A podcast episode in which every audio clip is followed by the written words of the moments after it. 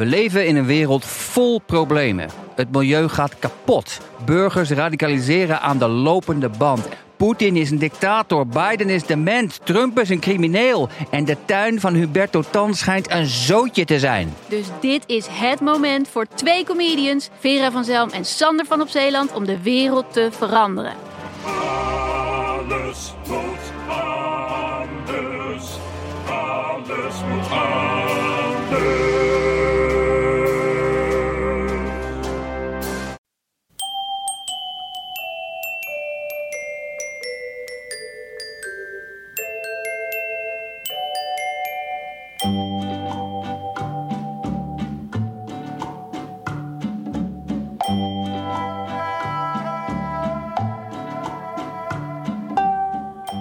Dit is aflevering 104 van de Echt Gebeurd podcast, waar waargebeurde verhalen worden verteld door de mensen die het zelf hebben meegemaakt. In deze aflevering het verhaal van Dris Arabi. Het thema van de middag was Hier ver vandaan.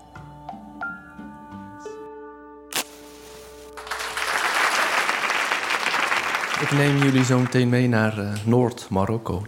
En onze thuisbasis is eh Tetuan. Tetuan is eh, het uiterste noorden van Marokko.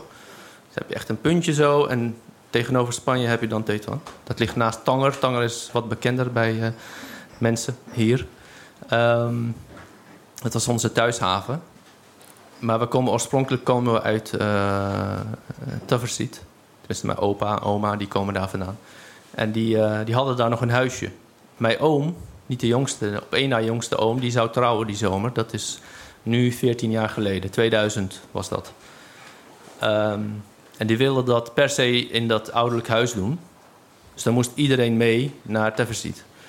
En hij had het allemaal heel goed geregeld, het huis opgeknapt, eh, een band geregeld. eh, catering, dus eten, dat is heel belangrijk eh, bij bruiloften, bij Marokkanen. Was allemaal goed geregeld. Dus wij, de hele stoet ging naar Teversiet. Ik, nam, ik had een auto. Dat was mijn allereerste auto. Dat is een Opel Kadett, goudkleurig. Daar was ik hartstikke trots op. En die had ik samen met mijn broer gekocht. Ik heb één broer en twee zussen. En eh, al ons geld hadden we in die Opel Kadett gestopt. Dat was eh, het autodelen voordat het bekend werd in Nederland. Ehm, dus ja, daarmee reed ik naar, naar Teversiet. En ik nam mijn moeder mee en mijn groottante, dus de zus van mijn oma. En mijn neefje reed ook mee. Dus we zaten met z'n vieren in die Opel Kadett 1.4. Vier versnellingen trouwens, ook heel irritant. Nou, we kwamen daar aan in Teversiet, groot feest. Iedereen, eh, het hele dorp liep uit. Eh, en wij natuurlijk, want heel Titwan was ook inmiddels in Teversiet aangekomen. Eh, de band die was er, het eten was verzorgd, alles was op en top in orde. Goed feest gevierd en gedanst en gegeten. immense drukte, bovenop een berg. Want de Teversiet is een dorpje dat bestaat uit, wat zal ik zeggen, vijf kleine kruideniers. Dat is zeg maar het dorpsplein.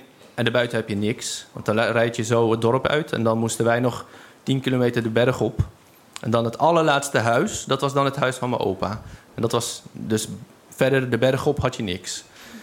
Eh, en dan had je huizen die waren dan allemaal op, wat zal het zijn, twee kilometer afstand van elkaar. Er was helemaal niks. De weg was heel slecht met allemaal gaten in de weg, et cetera. Maar goed, dan hadden we dus het feest. Het feest was afgelopen. Mensen trokken weg. Iedereen ging terug. En wij moesten dan nog terug van Teversiet naar, uh, naar uh, toe rijden. En ik had dus passagiers die mee moesten. Um, ik had het wel gezien. Uh, dit was de dag na de bruiloft. Hadden ontbijt, ontbijt gekregen en gegeten. De middag hebben we nog daar doorgebracht. En toen had, was ik het helemaal zat. Want er was gewoon helemaal niks te doen. Bovenop een berg. Stilte, geen internet, geen wifi, geen telefoon, geen krant. Dus helemaal afgesloten van de buitenwereld. Er zijn mensen die dat fijn vinden als ze op vakantie gaan. Dat ze gewoon even helemaal geen stress en niks aan hun hoofd. Maar ik, ik had het helemaal gehad. En ik wilde zo snel mogelijk weg daar. En wel diezelfde avond nog. En dat zei ik tegen uh, mijn familie daar. Van ik ga nu weg, vanavond nog. En uh, uh, ook tegen mijn moeder en mijn tante die mee terug moesten. Um, nou, ze waren het er allemaal niet mee eens. Want de weg, moet ik je vertellen, dat is een hele slechte weg namelijk. Er is één weg van Titwan naar Teversiet. En dat is een weg door het gebergte. Het echt heel hoog gebergte. Van 3000 eh, meter plus. Eh, en de wegen die kronkelen als het ware langs die bergen. Met eh, afgerond, hellingen, noem maar op, valleien. Super gevaarlijk. En de weg is ook nog niet zo goed. Die brokkelt af, of eh, de berg die brokkelt af en die valt op de weg. Eh super gevaarlijk en de, de weg is heel smal. En het verkeer dat daar langs rijdt, dat, zijn, dat is gewoon het normale verkeer, net als hier. Dus de bussen, de vrachtwagens, eh, alles wat zwaar is, rijdt daar ook overheen. En s'nachts is er geen verlichting. En de auto's die daar rijden, die, ja, ze nemen het ook allemaal niet zo nauw met verlichting. Dus als je koplamp het niet doet, dan rij je daar nog een, gerust een half jaar mee door. Eh, en er zijn ook al- allemaal eh, eh, vee. Dat kan ook zomaar oversteken en zo. Daar moet je ook nog allemaal rekening mee houden. Dus het is allemaal niet zo heel fijn om daar s s'nachts overheen te rijden, over die weg. En er is geen alternatief. Dus je moet daar langs. En daarnaast speelt ook nog mee dat het heel gevaarlijk is in de zin dat eh, in dat gebied tussen Teversiet en Titwan, daar, zit, daar komt heel veel eh hash vandaan. Dat is dus eh, softdrugs, zoals we dat kennen hier.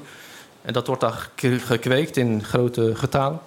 En ja, dat gebied is heel erg schimmig. En om die reden is het ook niet fijn om daar s'avonds langs te rijden. Maar ik moest en zou die avond terugrijden met mijn moeder en mijn tante.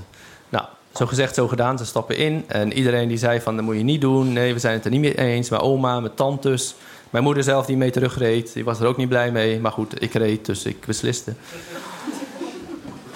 Eh, ja, wij zijn vertrokken. Ehm, het was nog licht. Mijn oom reed ook mee. Hij had een, eh, een Mercedes, dus dat is een wat degelijker auto dan eh, de Opel Kadett. Hij reed voorop en ik achter hem aan. Ik kan niet verdwalen, want het is één weg naar Tetuan. Eh, en het wordt daar heel snel donker hè, in Marokko. Dus het is eh, open vlakte. Maar als het dan donker wordt, dan is het meteen pikken donker. Dus wij rijden en het is ongeveer... het zijn 7, 8 uur rijden en dan kom je aan.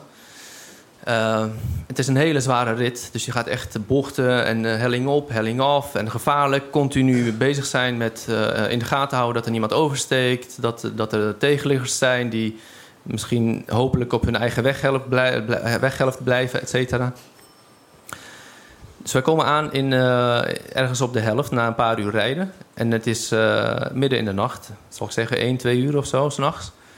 Eh en ik merk ineens dat in een afdaling dat mijn eh, dashboardverlichting... Die, eh, die begint een beetje te dimmen. En mijn eh, koplampen, die schijnen op de weg, maar die dimmen ook. En ik merk ook dat mijn gas niet meer optimaal is. Dus ik geef gas, maar ik heb geen power meer in de auto. Er zat al niet zoveel power in met de 1,4, maar... En, ehm, en ja, dat besef je niet meteen, want je denkt van nee, ik, eh, nee, ik beeld me dit in, dit zal toch niet waar zijn. En een tijdje gaat het echt veel sneller bergafwaarts met het licht, et cetera. Dus ik kan nog net met groot licht naar mijn oom van eh, hulp, weet je wel, stop. Dat ziet hij dan gelukkig, dus we stoppen aan de kant. Stappen uit, koud, pikkerdonker, echt in de, in de wildernis. Ja, wat gaan we doen? Eh, heb jij een sleeptouw? Nee, heb ik niet. Ik ook niet. Oké, nou, daar staan we dan. En niemand die, haalt het in zijn hoofd om daar s'nachts overheen te rijden over die weg. Dus er was ook helemaal niemand op die weg aan wie je kan vragen: heb je een sleeptouw, sleeptouw voor mij? En gelukkig na een half uur kwam er een tegenligger aan. Dat was een eh, oude man in een eh, busje. Frans kenteken samen met zijn vrouw. Dus wij stoppen, gebaren van stop alsjeblieft. En hij stopt aan de kant van de weg, gelukkig. Dan ben je ook nog gek om daar te stoppen bij iemand die dan zegt van die jou een stopteken geeft. Nou, hij stopt gelukkig, hij stapt uit. Ja, verhalen uitgelegd. Heb jij misschien een sleeptouw? Hij zegt ja, ik heb een sleepstang. Oké, ook goed. Hij pakt die stang, die moest je zo in elkaar gaan zetten. Tussen beide auto's in. En, eh, maar hij reed de andere kant op. Dus wij vroegen aan hem van... hoe kunnen wij die sleepstang dan teruggeven aan je? Hij zei, ja, waar komen jullie vandaan? Waar gaan jullie heen? Ja, Tetuan. Oké, ja, ik heb daar een familie, die heeft daar een winkel in die en die straat. Als je hem daar afgeeft, dan komt het goed. Oké, nou, super aardig. We zijn helemaal blij. Dus mijn oom die sleept mij voort naar het dichtstbijzijnde dorpje of iets. En het is echt heel irritant rijden met een stang. Want zodra hij een beweging maakt, dan ga ik mee. Zodra hij remt, dan komt dat echt... Dan bonkt dat in je auto, als het ware. Ik had er helemaal geen ervaring mee, maar goed, je moet en je bent al hartstikke blij dat je vooruit komt. Dus we komen aan bij eh, een tankstation. Een tankstation dat is precies in eh Ktema heet dat. Ktema is zeg maar de hoofdstad van de, eh, de drugs in Marokko. Eh, daar komen we aan. We rijden de, eh, de, parkeer, of de parkeergarage van het tankstation op. En het tankstation heeft een café met een groot terras. En op dat terras zaten heel veel jonge mannen. Echt een stuk of vijftig.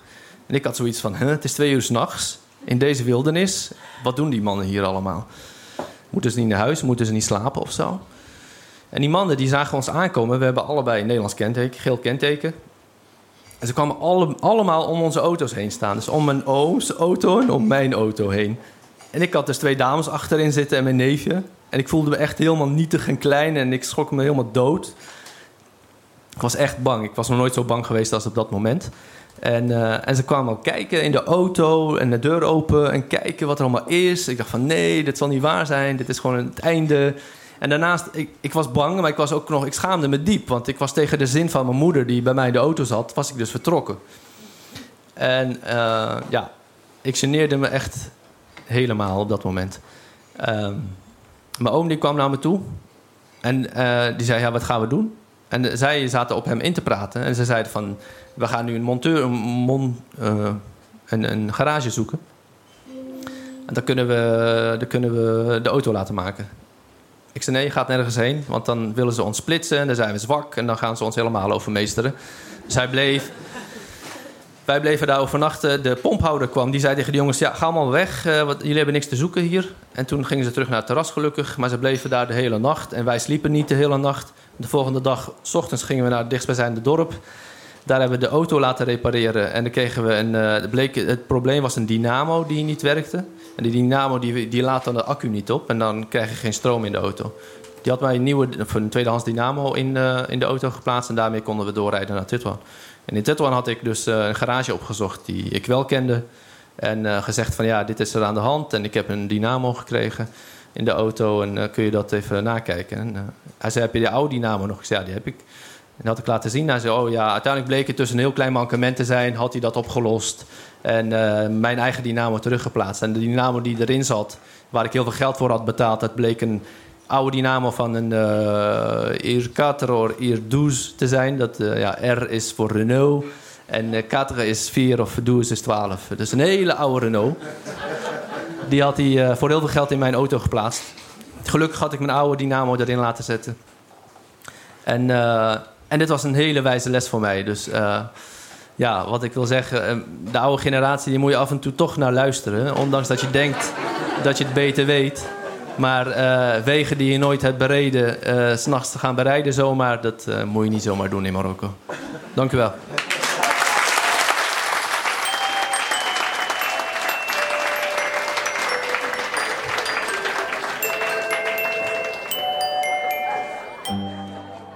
Het verhaal van Dris Arabi. Wil je ook eens een verhaal vertellen? Meld je dan aan via www.echtgebeurd.net.